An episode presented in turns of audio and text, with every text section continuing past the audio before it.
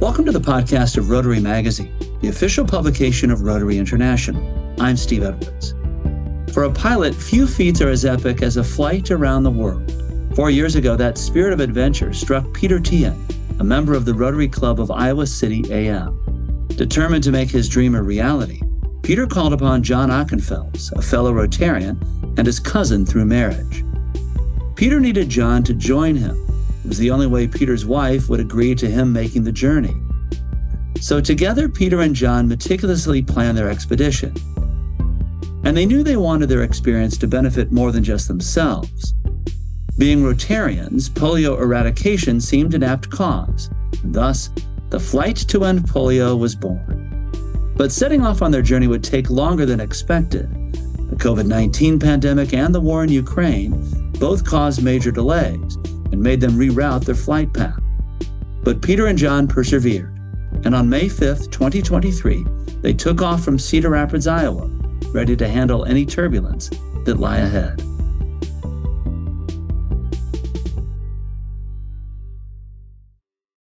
And I'd love to begin by asking you how each of you got involved in Rotary.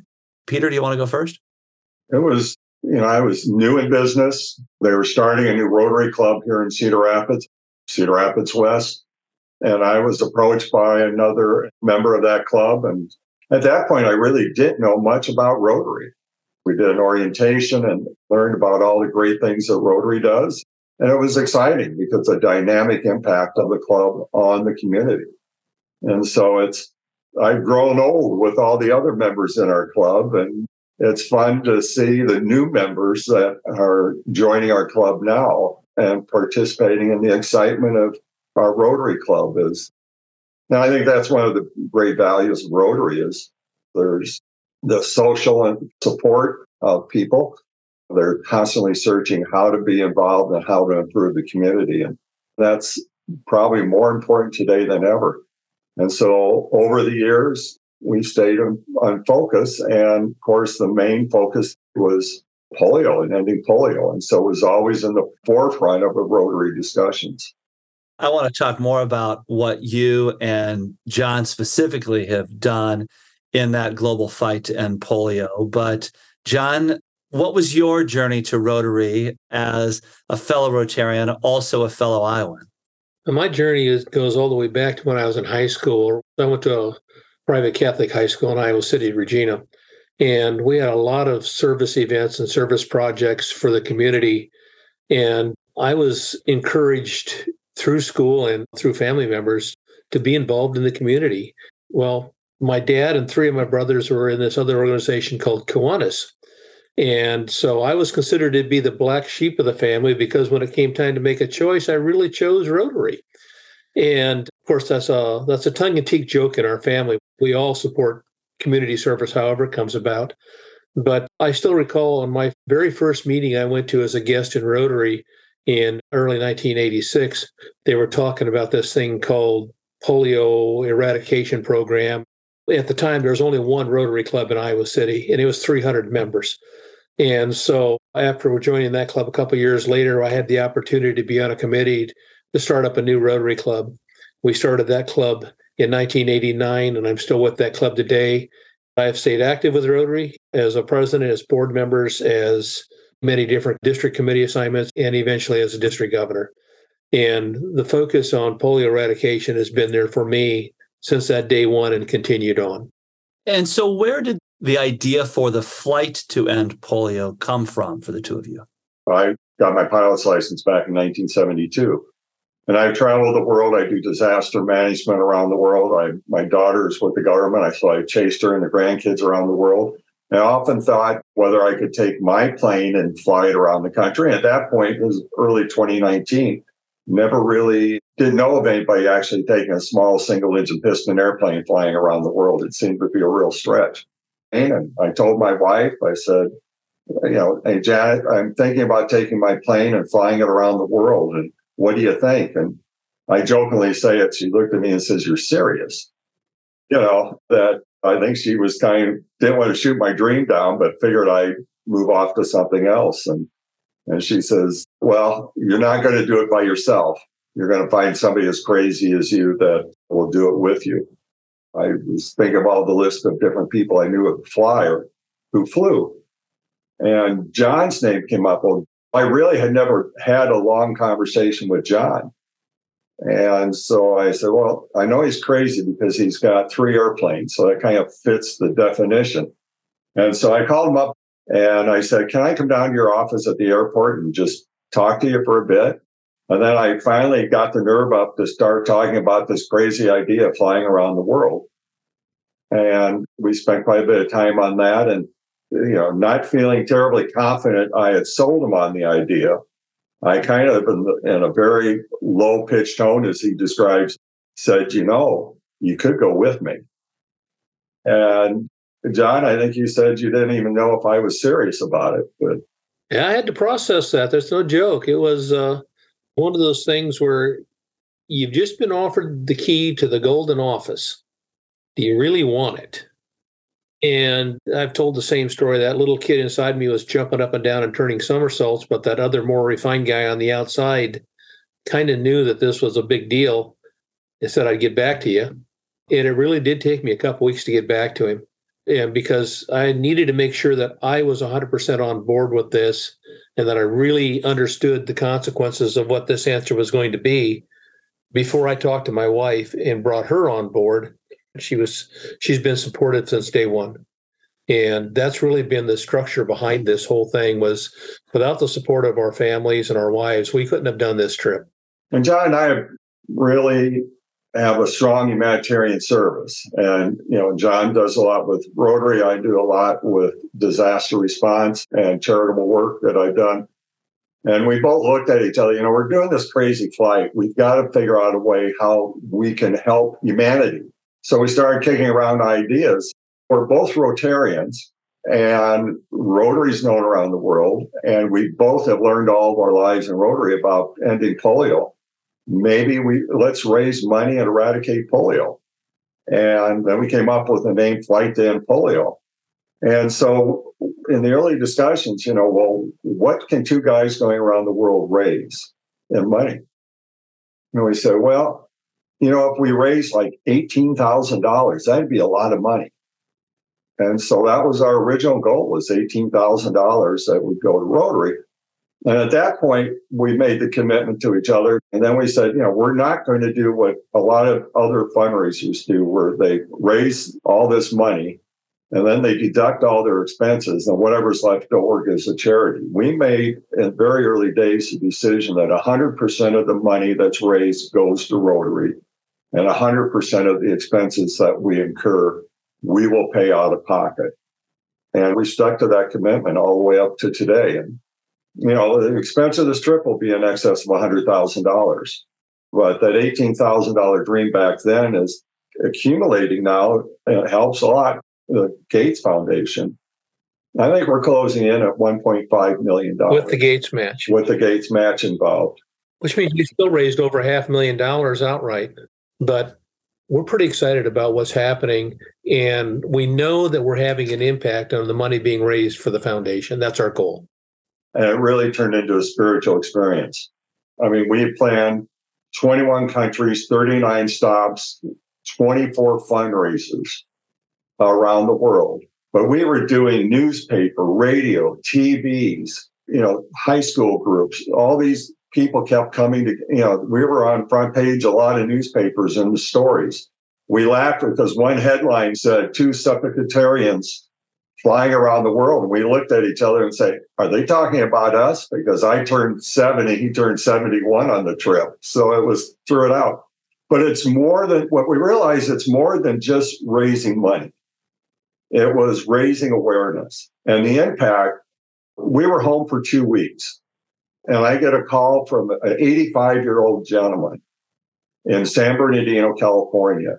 He had just read a newspaper article about these two guys flying around the world raising awareness for polio and eradication. He says, I'm a polio victim. I had polio as a child. He said, I, I'm feeling this, having the same sensations now as I did as a child. And I, it's frightening me. And I'm talking to my doctor, and the doctor's saying, there's nothing connected with polio and it only affects kids. And I said, Well, you may have the polio relapse syndrome. And he says, What's that? And I explained to him, he says, You're describing how I'm feeling and how I'm trying to tell my doctors. So reached out to Rotary International. They gave me a links. I was able to give it to this man in San Bernardino. He took it to the doctor, and the doctor knows about it now, and he knows about it. And he was in tears the last time I talked to him. He says, It's made such a difference in my work life. And that's one of the things that we have found out. Polio relapse syndrome is a very real thing. And people describe it as feeling just like they did when they actually had polio. So it hurts. You set out originally to raise $18,000. With the Gates Foundation match, you're at or above 1.5 million all in. You talk about the kind of impact that you thought might be possible and then think about what's happened since. Why do you think this flight around the world and this journey has captured so much attention and resonated with people so? The thing we get asked more than anything else why did you do this? And, you know, were you scared? Were you prepared? We've been planning this for almost four years. We've stopped it three times, not by choice. Our first, we were 10 days from launching in 2020, and we had to pull the plug because of COVID. 21 came around, and second time again delayed because of COVID. Third time is delayed because Russia invaded Ukraine and they kicked us out of Russia. The only way we could fly that airplane around the world was to go through Russia. And so we did something that I wasn't planning on doing a, a year before that. Peter sold his airplane. I sold my airplane. Together, we bought a different airplane because the only possible route that we could take was to go down through southern Australia and come up through the Pacific Islands. I mean, that was going to mean 60 hours of flying time over open ocean. And, you know, everybody told us nobody in their right mind would do that. Well, put us in that group because that's where we are. And we really believed it could be done we went into this with training we went into this with intent. And you know it's it, the more you know about it maybe the more comfortable you get. Maybe the more you're willing to overlook some of the red flags. And john what makes a flight like this so challenging? What is it that makes it so dangerous? What makes this so challenging is the massive amount of logistics that goes into planning it. Who are you going to have working with you? What are the languages you're going to use? How are you going to get through customs now, in the year that Peter spent before he invited me onto this flight, that's what he spent his time working out, figuring out how to get through all that. And so I came into it with most of that already answered. But you figure almost more than 40% of our fuel had to be shipped into where we were landing. So we had to make all those arrangements because we have to land at international airports. You know, that's not easy to do. All the customs, all the legalities, all the you know, every country we landed in, every country we flew in, we had to pay fees and fees that we're not used to here in the United States. If I fly into Midway, I don't know, it's probably $20 to land and $10 to park. We flew into Saudi Arabia, it cost us $5,000 to land because they didn't have general aviation planes. It's an incredibly logistic, intense project that, you know, would, would scare away most people people really believed we weren't going to do it. We had one guy that, you know, said, You guys are just blowing smoke the first year. He says, You're not doing it. You're just trying to make a name for yourself. And then second year, when it got canceled, we came back the second year. He says, Well, maybe you are serious. And the third year got, Well, see, you're not going to do it. And the fourth year, he says, My God, I'm going to make a donation to this thing because you guys are really serious about this. You know, we could have given up so many times the challenges that we've been faced, the harassments from some of these governments we were dealing with, the people that said we couldn't do it. And Peter, you've talked elsewhere about the importance of making a stop in Pakistan. Why was that so important to you to make that stop? John and I both felt it was credibility. That's where the fight against polio is right now. We wanted to be on the front lines to understand what's happened, and what the future holds. And, you know, what to get the true story of the intense battle to get across this finish line. And we said it's, you know, we're supposedly out there raising awareness and raising money. it would be inconceivable that you wouldn't go to where the fight was to, to get the best understanding. And it was such a moving experience. You know, to sit there walking through the ghettos and meeting with the families and the workers who are there every day. And John and I were blessed. You know, when we got there, we went to the Emergency Operations Center, as their command center. Aziz and his staff arranged that we sat down with a briefing with one of the directors from World Health and from UNICEF and from Rotary. At that end of the table, far end of the table, were about 15, 16, 17 reporters, TV, radio, every newspapers were sitting there listening to this presentation. At the end of the presentation, we were surprised when the three directors got up and said, okay, the press conference is yours. And we said, wait a minute, nobody told us about a press conference. But we sat down with, we, you know, got the head of the table and they hooked us up with microphones in front of us. And, you know, the first question that came out of the TV anchor's mouth was, now that you've heard it and you've seen it, do you still have hope that you're going to see the end of polio? For both John and I, that was a moment of change. And I think there was a lightning bolt or things happen in life you can't explain. And I looked at him and I said, I'm sorry, I no longer have hope that we will see the end of polio. At that moment, every Rotarian about fell off the chair. The media picked up their pens and papers. And I said, I don't have hope. I believe. And believing is far more powerful than having hope. And I said, it's not that I believe we can. I says, I believe we will. And I hope you tell all your readers, all your listeners, that these two Rotarians of Rotary believe we will see the end of polio. From there on, the word kind of spread ahead of us. We'd land at airports and people would be standing there with believe signs in their hands. We went to a district governor, uh, district conference in India. There were two, 300 in our presentation, these 300 people are standing on their feet, chanting louder and louder, like you're at a football game. We believe, we believe. And, uh, you know, to me, it made a powerful change in the purpose of why we're there and the impact that we could possibly have on bringing awareness and the commitment. Really powerful.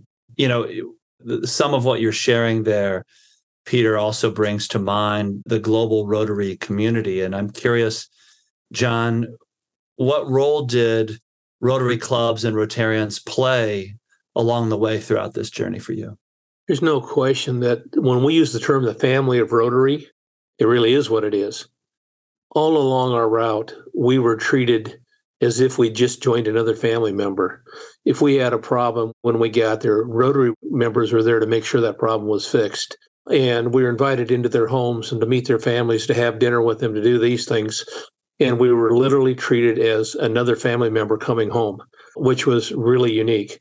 We had some maintenance issues with the airplane that we were going to have fixed when we got to Australia. We got to Australia to the place that was going to fix it. And the day before that, that very highly qualified shop was told by Australian version of our FAA they couldn't work on that on our airplane because it was a U.S. registered airplane, and under their laws, they had to have a U.S. trained technician certified technician to work on it. And they didn't have anybody like that on their staff. Through a couple comments, quick emails to a couple Rotarians, the International Fellowship of Flying Rotarians around the world, an hour later, we had maintenance set up just outside of Brisbane where we were already going in a fully qualified shop with a person that was wanting to do the work. And our airplane spent six days in the shop. And we would not have had that if it hadn't been for the family Rotary that was there to help. When we landed in America Samoa, nobody knew we were coming. We thought. But a couple hours before we landed, a group of Rotarians there found out we were on the way through some of our friends back here in the States. And here's eight Rotarians standing literally on the ramp next to our airplane when we shut down the engine, welcoming us to Samoa. And we saw that time and again. We came out of Honolulu at the last minute instead of going to Temecula, California the previous night, we decided because of weather and whatever, we're going to go to Oakland. It's probably a better alternative.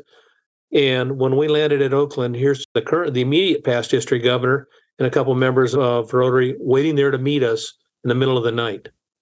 Same in Sri Lanka. We landed there at three o'clock in the morning. Here's a district governor, members of her staff, and other people there to meet us to make sure we get to the hotel and get checked in safely. That's what Rotary is all about around the world. That's what I love about Rotary. And we were guaranteed when we went to Pakistan, uh, Aziz Memon told us outright that when I said, you know, we do have some security concerns, and he says, don't worry, we're going to take care of you and your airplane. And they did. When we landed there, here's the three guys who are our handlers and a whole bunch of other guys standing around them. They're all wearing military uniforms. I recognize all these military guys are carrying sidearms, rifles, or in most cases, machine guns. And they're walking with purpose toward our airplane and Peter and I. And I look at Peter and I'm saying, I don't know whether to wave hello or put my hands up. Well, it turns out that those military guys were just like everybody else in the world, and they were really interested to find out what this airplane thing was all about. When we left there, we had a military escort out of the airport into every place we went in in Karachi, and they left three guys to guard our airplane while we were gone for a few days. I'll expand what John's saying that I picked up a very nasty parasite while we were in Karachi. I ended up being in the hospital three times. I was in India over my birthday for two and a half days in isolation, very sick. Got out from there, got to Darwin, went in emergency room for six hours. And then ended, by the time I got to Cairns, I was in seven, nine days in isolation in there. But I was never alone. Even in isolation in a strange country, getting medical care, the Rotary members of that area were always at my side. They call on me, always check to see how I was doing. What do you need? They bring up food or they bring up supplies. Or on my birthday, I ended up with three birthday cakes. And my wife was wanting to fly over. My daughter's wanting to fly over. I said, don't worry, my, my Rotary family's here and they're taking care of me. So that connection, that Rotary family uh, concept in so many ways made this very powerful trip for us. You know, Peter and John, you both talked about the powerful connections with Rotarians and the experiences on the ground as you completed your journey around the world. You also talked about the logistical challenges. But what was it like for the two of you in the plane, in the air, flying at sometimes long distances or over open water, open ocean for a long period of time? I was flying the airplane. Peter was handling all the communications, all the logistics, and the navigation and he is actually working more than I was. But every 15 minutes, he was typing in on a text our lats and longs and our locations and exactly where we were. And that was critical for people to find us if there was a problem. And again, it was later on we found out that almost half of them didn't go anywhere. We were well over an hour and a half, weren't we, at one point where they missed everything? And you look at like Air Malaysia with the big commercial flight, they haven't found that. They're not going to find a little plane like us. And it was that leg that probably was the scariest moment because we were, what, three, four hours outside Honolulu. And John, you know, calculating all the fuel burn. And John turns to me and said, we're, we don't have enough gas to get to Honolulu. We're going to be an hour short at least of getting to Honolulu with fuel. The only option at that point, there's no place to land it was now turning dark. We had just come through a storm. There's no stars. There's no moon, no lights on the ground. You couldn't see your hand in the face. And we were facing for over 45 minutes, having to put the plane down in the ocean, knowing we've had no communication with anyone, that they wouldn't even know where we were at. And John was working hard doing calculations. He found an error in one of the calculations. And he's after about 45 minutes, he turns and he says, We're going to make it to Honolulu. But for, for those 45 minutes, we were convinced we put it down in the ocean in the NARP in a storm weather conditions. We didn't know the conditions of the waves. But when we landed in Honolulu, we ended up with just under two hours of fuel supply left. What goes through your mind in a moment like that when you're thinking, we might not have enough to make it? We may even have to land in the middle of an ocean and we don't have any communication. I can tell you from that experience and others like it over the over my lifetime, you start focus heavily on what are the procedures we need to do to number one get the most we can to number two if we have to put this thing down in the water what's our preparation what have we prepared for how have we done it is it all good we knew where we had the raft right behind our seat We knew where that was. We knew where all the emergency equipment was. We knew where the radio equipment was. We knew the procedures for getting out of the airplane and how to land it on the water, to be honest with you. A lot of people don't know, but the vast majority of water landings are actually quite successful. But the the other thing was don't give up on it. You ultimately make it to Honolulu and land sometime thereafter back in Cedar Rapids, Iowa. Take us back to that day when you landed in Cedar Rapids back in your home state. What do you remember about that homecoming? That was our shortest flight because although we told the world we are going to land at Denver, what we didn't tell the world was that we were also going to depart Denver and fly toward Des Moines, Iowa, because we didn't want to make a six hour flight to land at home at nine o'clock in the morning. It's only a 45 minute flight from Ankeny Airport, just north of Des Moines. So we spent the night at Ankeny the night before. And that way, if we had any issues or problems or whatever, we can get home. But even that last day, we found out we developed an oil leak on the engine. It was it wasn't really major. Fortunately, it didn't happen when we were crossing the ocean, but just the steel started to leak and we were dripping some oil out the bottom of the airplane. Added oil and flew it home. But those are the kind of things that come to play. You know, good thing we were in Ankeny, not in Denver. More so, thank God we were in Ankeny and not 17 hours over the ocean because had it happened, what, six days earlier, we would have lost all of our oil and engine would have frozen over the ocean. Possibility. It's true.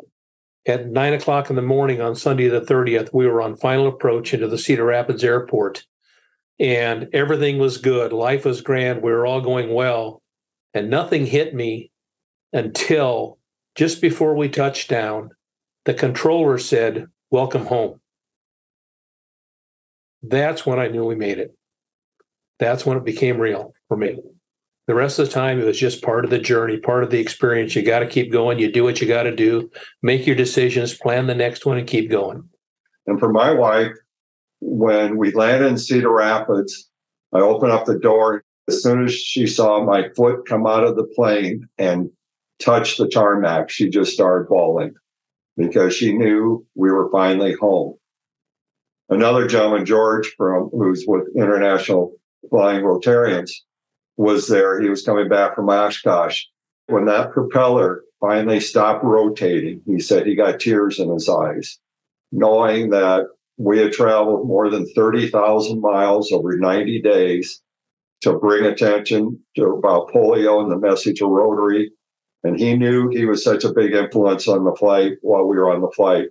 You know, now I'm I'm taking time. You're you've got all the chaos out of your mind. Now just sitting back and reflecting on the flight, on the mission, what we achieved, what we were surprised by.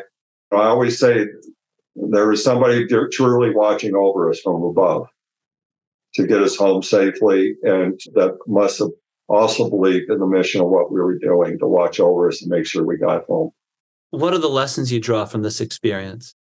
From the very start of the planning of this trip, I don't think many people would have kept going after the initial blow of being shut down for two years because of COVID. And so we were going to go. When Russia shot us down, literally, they canceled our visas, they canceled everything else. They sent us notices saying, you can't come. But the reality of it is, is that we kept moving forward. Who in their right mind would have sold their airplanes in order to jointly buy another airplane to take this venture that we just took? Which was not the smartest thing we ever did because we launched around the world in an airplane we didn't know as well as we maybe should have the individual airplane. By the way, I owned a similar airplane for 28 years. Peter had owned his airplane for what, almost 30 years. I knew the airplane inside and out, except it was a different airframe, a different machine. And it let us down a few times because we didn't have enough time to really wring it out before we left. And yeah, that's something that I won't do that again. Peter? the number one goal of this flight was to make it home alive to our families.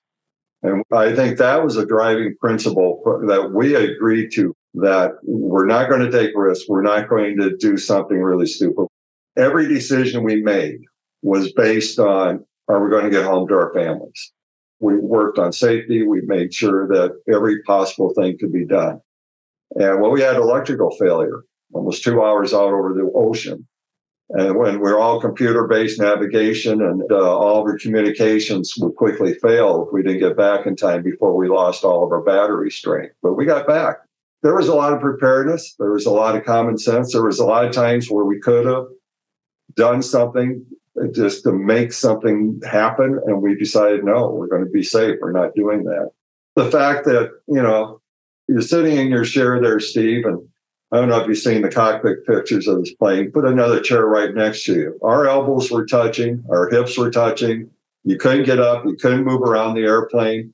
And John and I are still talking to each other. You know, my wife says, I don't think I can do 90 days in an airplane with you. So it's, but it was, that was all part of the preparation. Yeah. Did I get angry at John a couple times? Yeah. Did he get angry with me a few times? Yeah. No. But it didn't last long. And we said, we knew what the mission was, we knew what our purpose was, we had the basic principles of our decisions, and we stuck by them. And uh, it was a good partnership. Yeah, great partnership.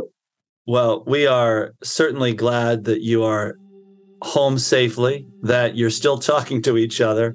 And we're grateful that you have spent this time talking with us. And most importantly, appreciative of all that you've done to raise awareness globally for polio. Peter Teahen and John Ockenfels are Iowa based pilots, humanitarians, and Rotarians.